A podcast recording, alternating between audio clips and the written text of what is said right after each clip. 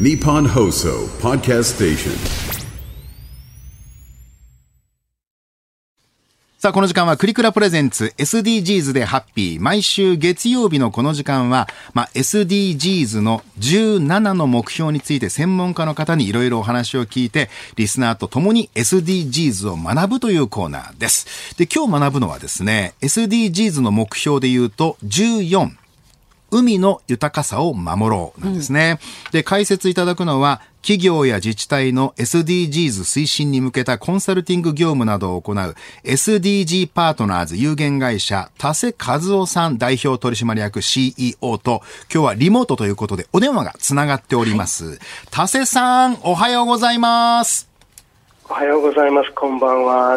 アメリカから、今日お話をしています。よろしくお願いします。田瀬さん、アメリカのどちらですか？ワシ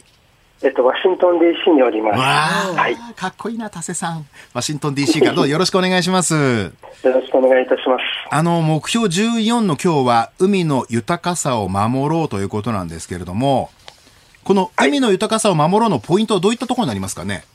はい。ですね、この14は海洋、海そのものと海洋資源をちゃんと保全して、次の世代につないでいこうということなんですけど、地球の全表面積の7割は海なんですね、でそれから、地球の水の 97% は海水なんです、でその中に膨大な生態系が、生きていて、でこれを守ることは結局は陸を守ること、人間を守ることにもなるんですよね。なるほど。だからすごく重要な、目標です、確かに重要だと思うんですけど、海って身近でかつまさに海は広いな、大きいなじゃないですけど、なんかそういう存在なんでね、なんか問題でもあるのかなって気にもなるんですが、どうなんですか？これはですね、今大変いろんな問題がありまして、まず魚介の取りすぎですね、で多くの、世界中でその資源が枯渇しているということもあるし、あとサンゴが危ないんです。温暖化もあるんですけど、100年以内にサンゴは全部なくなってしまうと言われているぐらい、非常に危険です。でそれから、あとプラスチックの問題もありますからね。ここでちょっとしたクイズがありまして、森永さん、そしてですね、ラジオをお聞きの方にもちょっと考えてもらいたいんですが、ちょっと田瀬さんからクイズの出題をお願いします。はい、わかりました。ここで、皆さんにクイズを出題します。現在世界の水産資源の状態は、取りすぎと限界値であるとまだ十分に利用できる、この3つの段階に分けられているんですが、まだ十分に利用できる水産資源は全体の何パーセントでしょうかという問題です、A は 57.2%、B は 17.2%、C は 7.2% です。まだ十分に利用できる水産資源は全体の何パーセントでしょうか？3択 A 57.2%、B 17.2%、C 7.2%。 やっぱさすが問題にしてるぐらいだから A ではないでしょうけど、B ぐらいじゃないですか。 B ぐらいじゃないんですか。 B だと6分の1ぐらいしかもうないっていう。で B でも相当やばいですけど、 B じゃないんですか、田瀬さん。いや、答えは C の 7.2% です。 7.2% しかないんだ。もうほとんどの水産資源は危ない状態ですね、もう取り次ぎの資源が、35%、もう限界まで利用している資源が 57% あります。こういう状態が続くとどうなりますか？とですね、もう魚がいなくなって、例えば日本人がこれまで食べてきている、マグロとかウナギなどが、食卓に並ばないって、これが一番近くあり得るんですけど、将来的には先ほど申し上げたように人類そのものの存続に関わります。このくらい重要な問題だと思います。あとは、魚がいなくなると漁師の方たちの生活も大変になりますね、これ。そうですよね。日本も取りすぎてるんです。実は、海産資源が減っている先進国って日本だけなんですよ。例えば、養殖ですとか、それから違法漁業みたいなこととか、あるいは取りすぎを徹底的に管理することで、特に今私がいるアメリカですとかヨーロッパでは、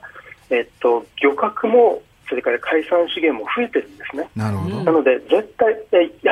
番やっちゃいけないのは小さいマグロなんかを取ることです。なるほど。小さいのを取っちゃったらもう絶対に次がないですからね。はあはあ。そういったさまざまな配慮で、そして、同時にその、漁業を支えていくようなサポートも必要だと思います。まあ、なるほどね。あと先ほどおっしゃってたプラスチックゴミ問題ってのはどういうことなんですか？これはですね、僕らが日常使っているペットボトルですとか、ビニール袋ですよね。でこれ1000万トン、約1000万トンから1400万トンぐらいのプラスチックゴミが、年間流れていると言われてますし、あと実は、漁網ですね、漁業に使う漁網みたいなものも非常に大きく生態系を今、汚染しちゃってるんですよね。あと発泡スチロールみたいなものもあります。いろんなことが複合しています。プラスチックゴミ問題というと、いや自分の記憶でね、例えばいや海になんか捨ててませんけどって思ってる人多いと思うんですけど、そうですね、それだけじゃないんですよね。はい、もう陸からどんどん流れていってるわけですよね。もう全部海っていうのはつながってますから、もう今インドネシアの海なんていうのは本当にもう魚よりもプラスチックの方が多くなってしまっていて、もう数年しないうちに世界全体で魚よりもプラスチックの方が多くなる、そのくらいに言われてます。だから陸から海に流れていくプラスチックじゃ何ですかって言われたら、実は我々が無意識のうちに使っているポリ袋だとかストローだとかそういったものが、自分たちは海に流してるなんかつもりはないんだけれど流れてっちゃってるってことなんですね。そうですね。なので一番実は重要なのは教育なんじゃないかっていう気もしますよね。誰も捨てなければ誰も何も流れてこないわけですから。なるほど。だから最近紙ストローだとかエコバッグ使いましょうとか、そういった取り組みになっているということなんですね。そうですね。これクリクラプレゼンツですけど、宅配水メーカーのクリクラさんはボトルを販売してるんですけど、これがサステナブルなボトルなんだそうです。このサステナブルなボトルというのは繰り返し利用することでプラスチックの削減、製造工程における CO2 の削減になると、そういったことに取り組んでいるということで、まさにこのマイクロプラスチックの海洋問題解決にも貢献をしているということなんですけれども、で生産から廃棄のライフサイクル全体を通して環境負荷が少なく環境保全に役立つと認められた商品のみにつけられるエコマークというのがあって、それを業界で初めて取得したんだそうです。だからやっぱりこのサステナブルなボトルというのはリユースしていてもリユース工程で傷がついたボトルを廃棄せずに、これを作り変えて、例えば地元の小学校だとか福祉協議団体とか国内外に寄付を行うことで資源の再利用を行うという形での貢献をしていると、こういった取り組みどうですか、田瀬さん。素晴らしいですね。クリクラさんの単体の量っていうのはそれほど大きくないかもしれないけれども、こうした例が出てくることで確実に他の会社も真似せざるを得なくなってくるんですね。でそうすることで業界全体のルールができてきて、でそうすると完全に変わってきます。もう5年10年でまるっきり変わってくるんで、そうした意味で一番最初にこういうことをなさるっていうのは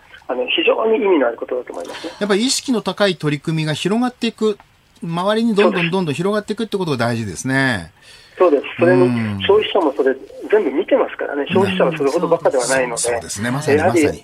配慮のある製品を買っていくということだと思います。これ最後に私たちがじゃあ実際に生活の中でこの海の豊かさを守るためにできることって何かありますか？はい。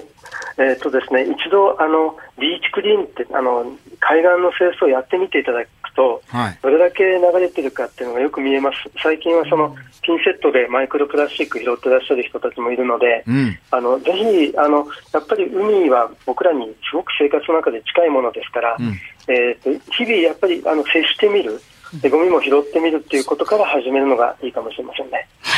わかりました。田瀬さんありがとうございました。ありがとうございました。はい、また来週もよろしくお願いいたします。よろしくお願いいたします。ということで、そんなサステナブルなボトルの話がありましたが、クリクラからプレゼントのお知らせです。